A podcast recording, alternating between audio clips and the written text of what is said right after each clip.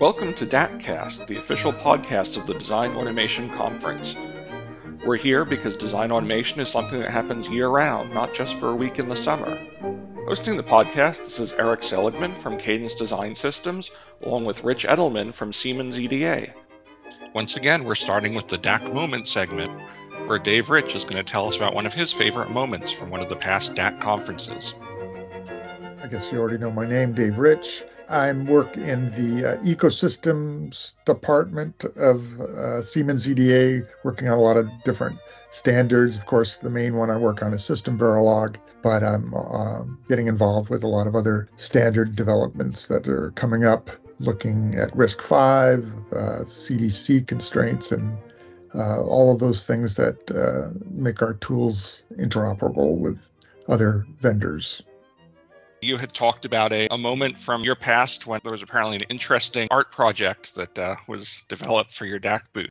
This was my second DAC as an as an exhibitor. The previous year, we hired an actor to play Albert Einstein. He had a little speech and uh, basically open up the gateways of your mind was the tag right after the DAC, we had sort of party afterwards and came up with this idea about a kinetic sculpture. This guy, uh, George Rhoads, had been really popular doing a lot of art sculptures, actually, and there were a bunch of them in the Boston Logan Airport. And so we thought, well, maybe we can show, you know, Verilog can be used to model sculpture. So that's how the uh, idea came up. And I, I don't know uh, how much money it cost to, to, get this artist to do this, but uh, it was quite interesting. You know, he didn't know anything about digital design, and I sort of explained to him a couple of things that we model in, in hardware that might relate to uh, his sculpture. And a lot of that had to do with the cues that he had set up where balls would collect, get it like a FIFO, or I guess, where uh, balls would come up, and once they got full, that would be enough to weight them down, and then they would drop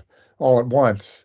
And then there was the random modeling of balls would fall on a little rocker and would randomly go in one direction or the other. So it gave him ideas of how we have connections in hardware that the flow of electrons. So his balls basically became sort of the, the flow of data.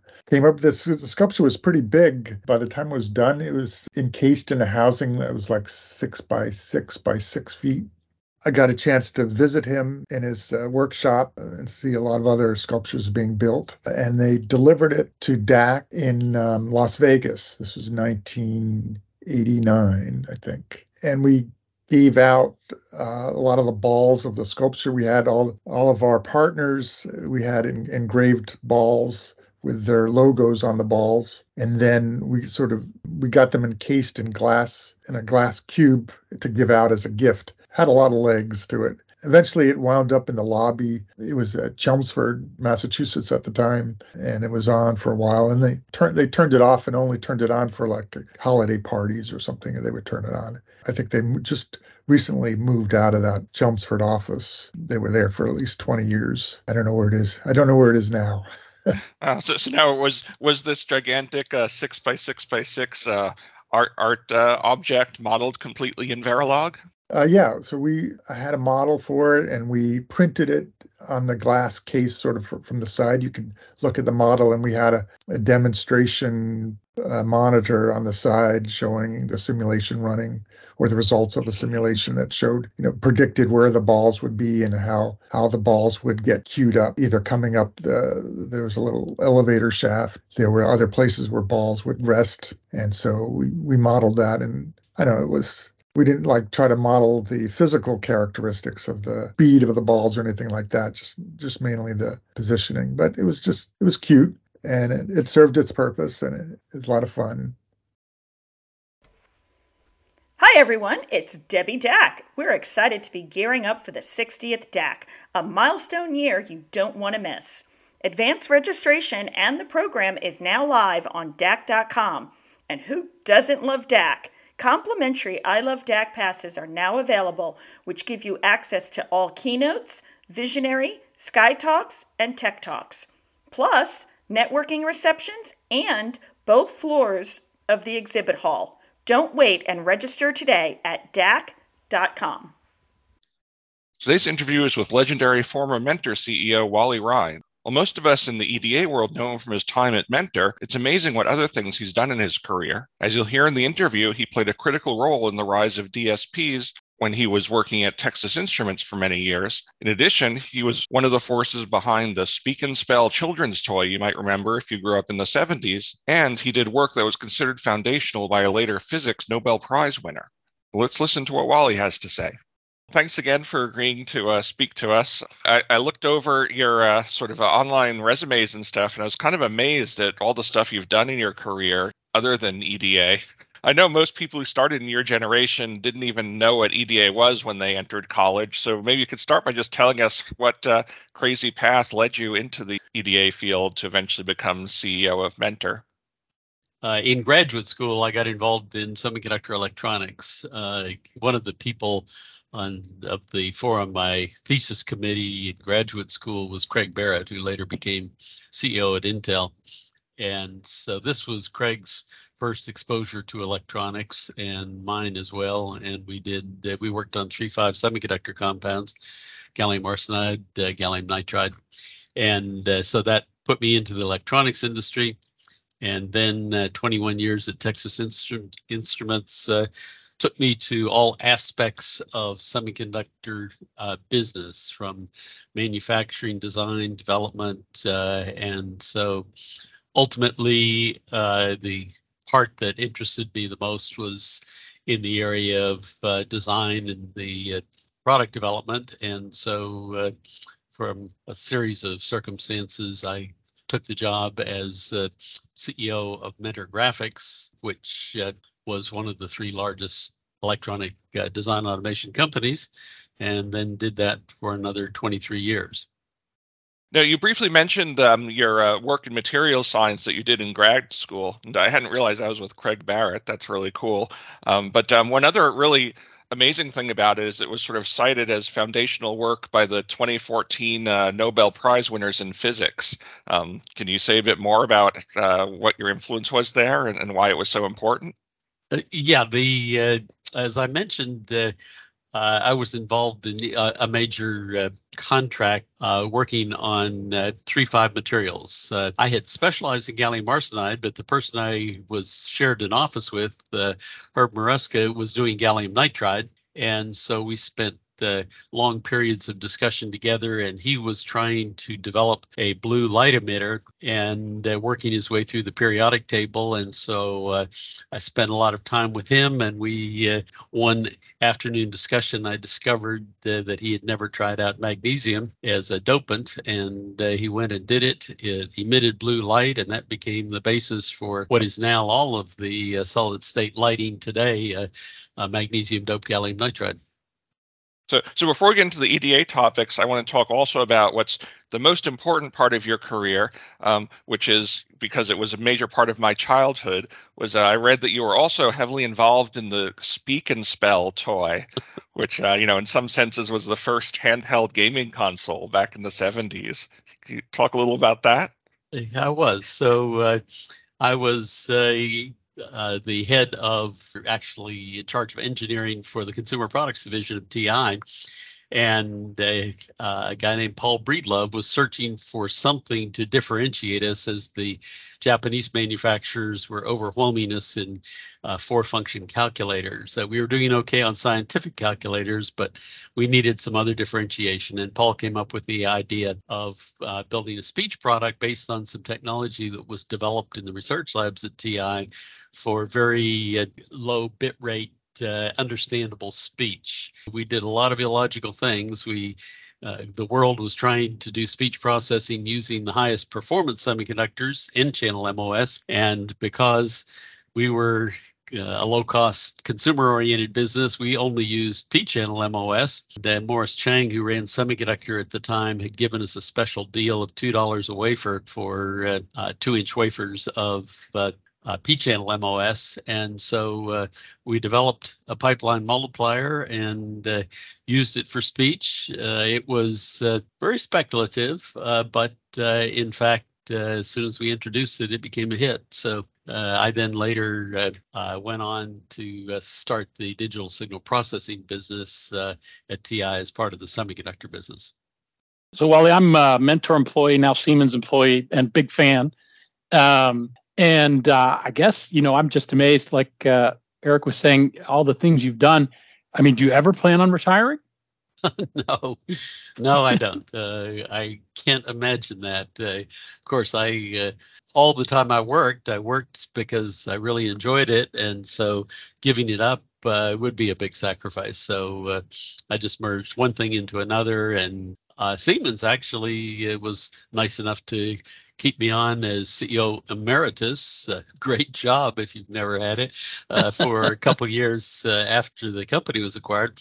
Uh, but I very quickly got involved in other things, and I was working on a DARPA contract when I learned about fully homomorphic encryption, and that led to my association with an old friend, Gordy Campbell, which uh, uh, put me on target for Cornami a company that we've named for a tsunami of cores that will uh, solve the problem of real-time fully homomorphic encryption, sort of the next generation of uh, cybersecurity.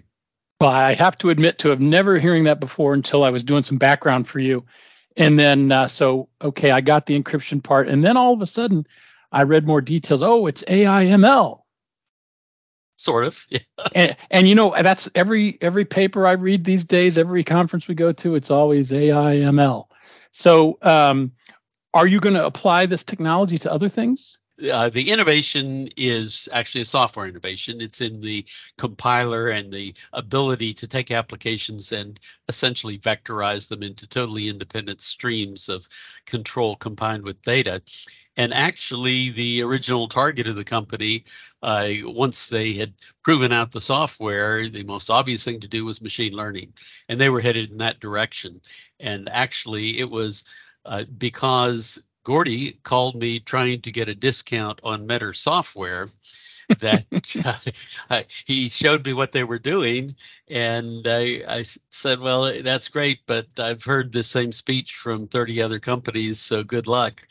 And uh, his CTO said, you know, there is one thing we can do that nobody else can do.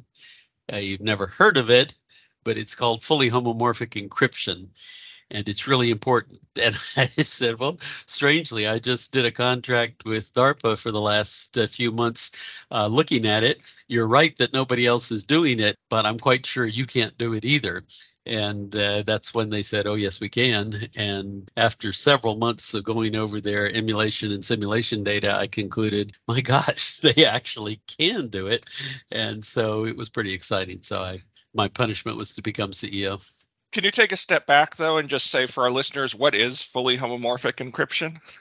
So it's the next generation of encryption that uh, is ex- quantum resistant, probably quantum proof. That is, no one's figured a way that quantum computers will be able to break it, uh, whereas they have figured out that most of the existing internet security will be breakable.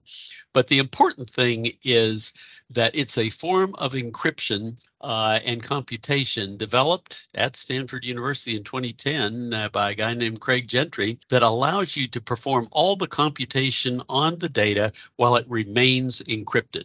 So you never give your key to anyone. The cloud or computer center never decrypts your data. It always stays encrypted with this ultra secure form of encryption. And therefore, you're never exposed. If the data center is hacked, your, your data is safe. And so it's become what uh, the Department of Defense calls uh, the Zero Trust Strategy Foundation. That is, trust no one. Don't even trust the data center. Don't trust the chips. Don't trust the operating system. You want to be sure that no matter what happens, your data is protected. And the only way we know to do that in the at least in the foreseeable future is with fully homomorphic encryption but it is very computationally intensive, as you might imagine. Uh, probably have to have computers that run close to a million times as fast as a typical Intel uh, or NVIDIA server. So it's uh, it's a challenge, but that's exactly what Cornami brought. They had developed a form of parallelism that could do that kind of acceleration, and so it's just a case of doing a chip to implement the software. So, so while do you see that? So, what, uh, will you apply this to other things, or will you really just go after this fully homomorphic market? Uh, no, it can be applied to many things. The focus on fully homomorphic encryption gives us a single focus where there's no real competition and where there's an almost unlimited market uh, replacing all the servers in the world uh, where people value security. Uh, right. But it's uh, equally applicable to doing zero knowledge proofs, which are quite important for uh, security in blockchain. Uh, it's uh, uh, offers orders of magnitude improvement there as well. It could uh, even overcome the problem of the cost effectiveness of uh, large language models. Chat GPT, for example, you could uh, you would be very cost effective because running at uh, millions of times the performance, the cost per minute of uh, of queries uh, would go down dramatically. So a whole range of uh, applications, but the one we focus on initially is fully homomorphic encryption. So, so all this technology that you're discovering, and you're not, you know, no indication of retiring and everything. How do we get the kids out coming out of school to get so excited about EDA and and maybe a, a semiconductors in, instead of you know Facebook and uh, Google and other things. I mean, nothing wrong with them either. But you know, how do we get them excited about uh, the EDA world? Yeah, that's uh, I, I, think uh, a, a real challenge. Uh, there uh, was a period where it was such an obvious way to make your fortune, where things were happening so fast that it just attracted uh, large groups of people. And I, would say, uh, unlike IC design, where actual building of semiconductors has become so expensive that uh, you don't have facilities in universities anymore, uh, anybody can do uh, electronic design automation uh, if you have access to a computer. So it's not so limited. The issue is uh, what are the exciting new challenges uh, and what would attract uh, graduate students or even undergraduate students to get interested. And uh, there is certainly, uh, there have been uh, funds set aside for exactly that purpose in the uh, the CHIPS Act uh, to uh, stimulate the growth of an infrastructure.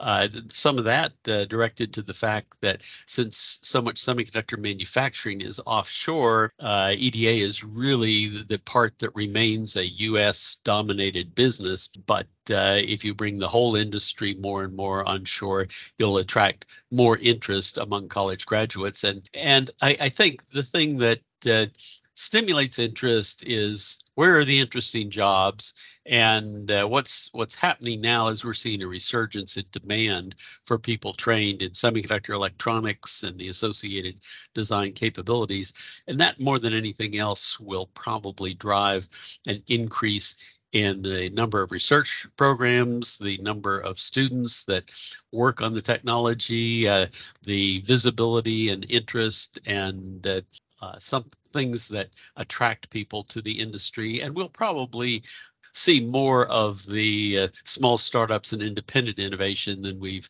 seen in the last few years, which has has been reduced uh, a great deal in the last decade. But uh, every time there's a new wave of innovation, then these kinds of things spring back up. So actually, um, I want to step back and uh, ask a follow up to um, what you were discussing earlier about Cornami um, being heavily involved in machine learning. Because um, one of the other surprises I found when researching your background online was that actually back in the mid 80s, there was like a cover article on you in one of the magazines about how you were doing machine learning, you know, but of course was many years before uh, today's boom. Um, so what were you doing back then? And, you know, did it do anything useful at that point? And was that yeah. the foundation of what's happening now? Amazing. Yeah, that uh, cover of uh, High Technology magazine uh, that said uh, Big Boys Get Into the Act on Artificial Intelligence uh, uh, was a picture of George Heilmeier, who was previously head of DARPA. He was at Texas Instruments, and I and I was running the data systems group at that time uh, which was the computer business of TI. And we were searching for ways to differentiate ourselves. And uh, we chose artificial intelligence, although it seems strange, 1986, uh, what happened. Uh, I think uh, it was uh, a technology that existed, but the computers of the day really weren't powerful enough to do many of the things that are interesting today in AI. There weren't any killer apps, but we did have a whole business uh, developing expert systems, which is the equivalent of machine learning today. Uh, we uh, actually even developed uh, hardware, developed uh, workstations for uh, building applications in Lisp. We, we, did the whole enchilada, but as a business, it really just didn't take off. Uh, so I got the early experience, and then uh, what, uh, 30 years later, it actually became relevant. Yeah, that's funny. I was actually in grad school in computer science in, you know, 91 to 94. And I know back then my friends and I, you know, we we had some professors who did machine learning and uh, we were all, you know, going to their classes and all very skeptical that it was actually practical based on, you know, what had been demonstrated at that point. Yeah, the, the problem was you couldn't do anything that made money. You could do interesting demos, but uh, there were no businesses popping up. Uh, now we see a lot of ways you can apply it, and uh, that's when it takes off. And similar to what you talked about before, uh, to the extent that new innovations in EDA and semiconductor technology create new businesses, the grad students will follow. Well, yes, I'm I'm hoping for those days to return because um, that that was fun back in the days.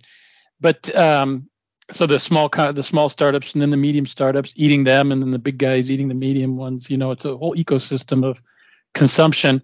Now, uh, getting over to back over to Mentor, I wondered if you wanted to say I was around for the Cadence uh, days and the Carl Icahn stuff and oh, those. Oh. Well, I'll just call them those dark times.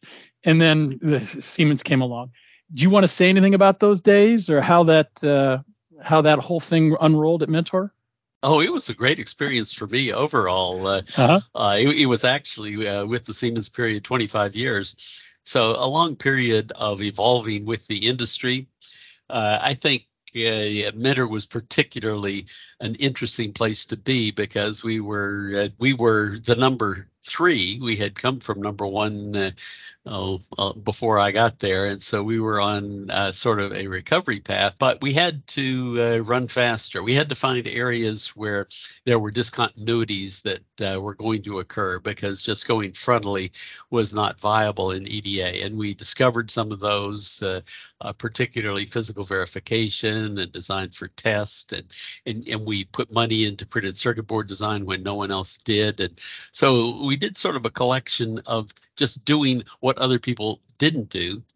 Uh, but uh, you know, our our stock price uh, lagged behind, and so we were a target. And uh, mm-hmm. Uh, when Cadence tried to acquire Mentor, uh, and then failed, they withdrew their attempted takeover when their own finances melted down uh, Carl Icahn viewed that as an obvious sign that we were a target, and gee, it must be that uh, uh, Wally didn't want to lose his job, and so uh, you know we could make this deal. And so Carl came back in as he always does. He did the same thing with Yahoo, and uh, sometimes successfully, sometimes not but uh, he did manage to get two seats on the board. And so I got a lot of experience in how you deal with proxy contests, uh, how you deal with uh, uh board members who have a purpose other than just the uh, uh, the well-being of the company who represent a, a different constituency and actually he wasn't the only one i got to work with actually three of the leading i guess advocates or uh, uh, unfriendly uh, kinds of shareholder owners. Uh, I dealt with Jeff Smith at Starboard uh, uh, when they came after TriQuint, and I was on the board. And I dealt with Jesse Cohn. Actually, at the time, Siemens was there. He was representing Elliott Associates. So. I had all of them there, and it's it's a skill that you know, bears training, and there is training in the industry, but uh, you've got a number of problems when someone's taking over your company. Then employees like you, Rich, start wondering: Would it be better to go switch jobs now instead right. of being there uh, when all the jobs are taken and they're uh, you know, laying off the dregs? Uh, so you're trying to hang on to your employees, but at the same time dealing with shareholders who uh, you know are seeing the price being bid up on your stock stock, and uh, uh, so you're you're trying to justify the case of remaining independent, assuming that that's the best thing for the company, and uh, so it's uh, a fair amount of pressure during those periods. But uh, on the other hand, I think you learn the most when you uh, are under trying times. And uh, mm-hmm. I just have to hand it to the Mentor employees. We hardly lost any uh, uh, unique uh, people during that period.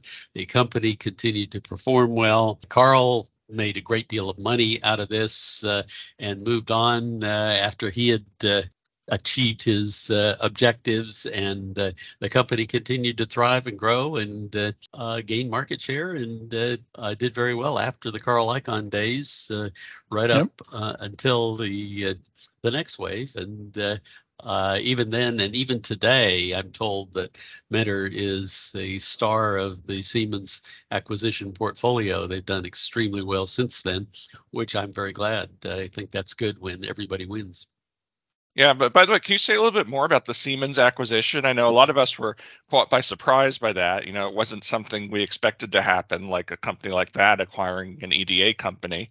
And does, does it signal that uh, other EDA companies are going to be acquired by a big conglomerates soon? I don't know. You know, it's uh, there certainly has been a view uh, for many years that says that uh, there is so much interaction in different types of uh, design that uh, many of the skills are shared. That uh, I was never much of a supporter of the idea of uh, combining mechanical and uh, electrical design. I felt the disciplines were so different that uh, you couldn't mix them easily. Uh, but uh, there were things uh, we had products like our automotive wiring business where you had to go back and forth from the mechanical design to the electrical design to be sure that the wire bundle fits through the hole in the door frame so there were capabilities like that. I think though the thing that really attracted siemens to mentor was the fact that we had such a large share of our business in system design, not just printed circuit board, but uh, uh, the uh, all sorts of fluid dynamics and uh, thermal analysis and uh, a variety of other products and all those things uh, fit in directly. The ic design was really different and as a result they've maintained it uh, pretty much independent of the rest of their business. So I guess I'd say it, it's probably not a wave of total industry uh, motion, but there have been uh, activities by EDA companies to work closely with Siemens competitors, for example, uh, Dassault, and they're coupling uh, with other EDA companies, and same thing uh, other mechanical CAD people have built relationships. So I think passing data back and forth, having uh, good interfaces is important. Whether you need to own the companies to do it is yet to be shown. But uh, Siemens was uh, a very good company to take over. Uh, there were lots of people who could have uh, purchased Mentor where they would have had massive layoffs and uh, simply harvested the company for some of its uh, jewel products. And Siemens uh, had none of that. Siemens preserved the company, continued to invest in the company, and so I think it was a, a good outcome in many ways, unlike what some acquirers could have been. Another uh, random question for you on my list here. You know, with with all the successful stuff you've done in your career, I was searching hard through your record to find something you've done that wasn't successful. And I found one example. Um, when you were at TI, you were involved with something called the TMS 9900 microprocessor, which kind of uh, was seen as a flop. Um, maybe you could talk about that and what lessons it taught you that led to your later success at Mentor. Yeah, I actually wrote an article on this. Uh, I was uh, when I was running the consumer products uh, engineering, uh, uh, I was in Lubbock, Texas, and I, I was anxious to move somewhere else. And uh, TI had developed the 9900 its 16-bit microprocessor, and it was not doing well at all. And Intel had just introduced the 8086, and Motorola had announced the 68000. And so no one at TI was very interested in running the microprocessor group uh, because it was by then clear the 9900 wasn't going to make it, and uh, now the competition was evident. Uh, so I uh, used that opportunity to become head of microprocessors at a very young age, mostly because no one else wanted to. And uh, that uh, allowed me to move to Houston, but I took on the challenge of what to do about the 9900. Uh, ultimately, uh, we did do some things that added to the life of it and generated some revenue, but the ultimate solution was to jump a generation ahead. And what we did was say, gee, if host microprocessors are the big thing today, maybe special purpose microprocessors will be in the future. And we designed four products the 320, 340, 360, and 380. Most people don't know about the others since the 320, the di- single chip digital signal processor, was so successful that it overshadowed the others. But the idea was a communications processor before digital signal processing was well known. So we had to train our customer base in what is digital signal processing. But overall, uh, I'm told it became uh, about half of TI's total revenue if you include the derivatives that were done. It put TI number one position in baseband cellular and closed loop servo control for disk drives and all sorts of uh, speech processing. So it was it had a big impact on the company.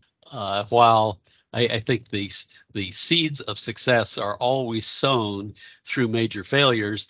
The reason we were allowed to go off and do this is no one thought that the microprocessor group was going to be successful. And so they just sort of said, well, do something. We can't totally be out of the business. We're you know, a leading semiconductor company, but there really wasn't a lot of supervision. And so uh, the innovative people rose to the top, and uh, that's how uh, decided to define what is a DSP and then do it. It was mostly a, being able to do a single cycle multiply accumulate uh, was the target, and that we figured out from just analyzing digital signal processing algorithms and. Uh, it became uh, pretty exciting. It, very much like what I see today at Cornami, uh, developing a chip where it offers unique kinds of performance capabilities so that your customers will invent new applications and where you open up uh, a whole new horizon of possibilities that can grow your business and the industry. And those are the kinds of exciting businesses that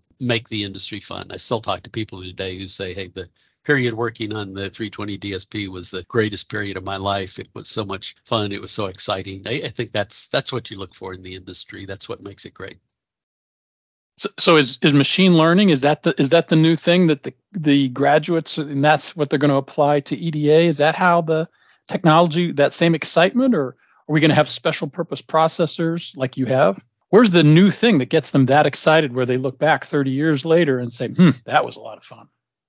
AI is a new technology like digital signal processing that will be applied to lots and lots of things. So at the application end, it's an exciting area. Uh, yeah, how can I take what we've learned in digital signal in in artificial intelligence and create better products? So at the product level, uh, it's that way. But I think for the kinds of discontinuities we found when we introduced the original digital signal processor, it takes uh, some kind of component flagship that becomes the vehicle by which people implement things. In AI, it's sort of the technology itself rather than just machine learning. Mm-hmm. machine learning's a tool, but it's already a business that the actual compute tends to be dominated by a single company, NVIDIA, where I think the exciting new applications are is in applying it to other areas, uh, either embedded in chip designs, uh, the ability to uh,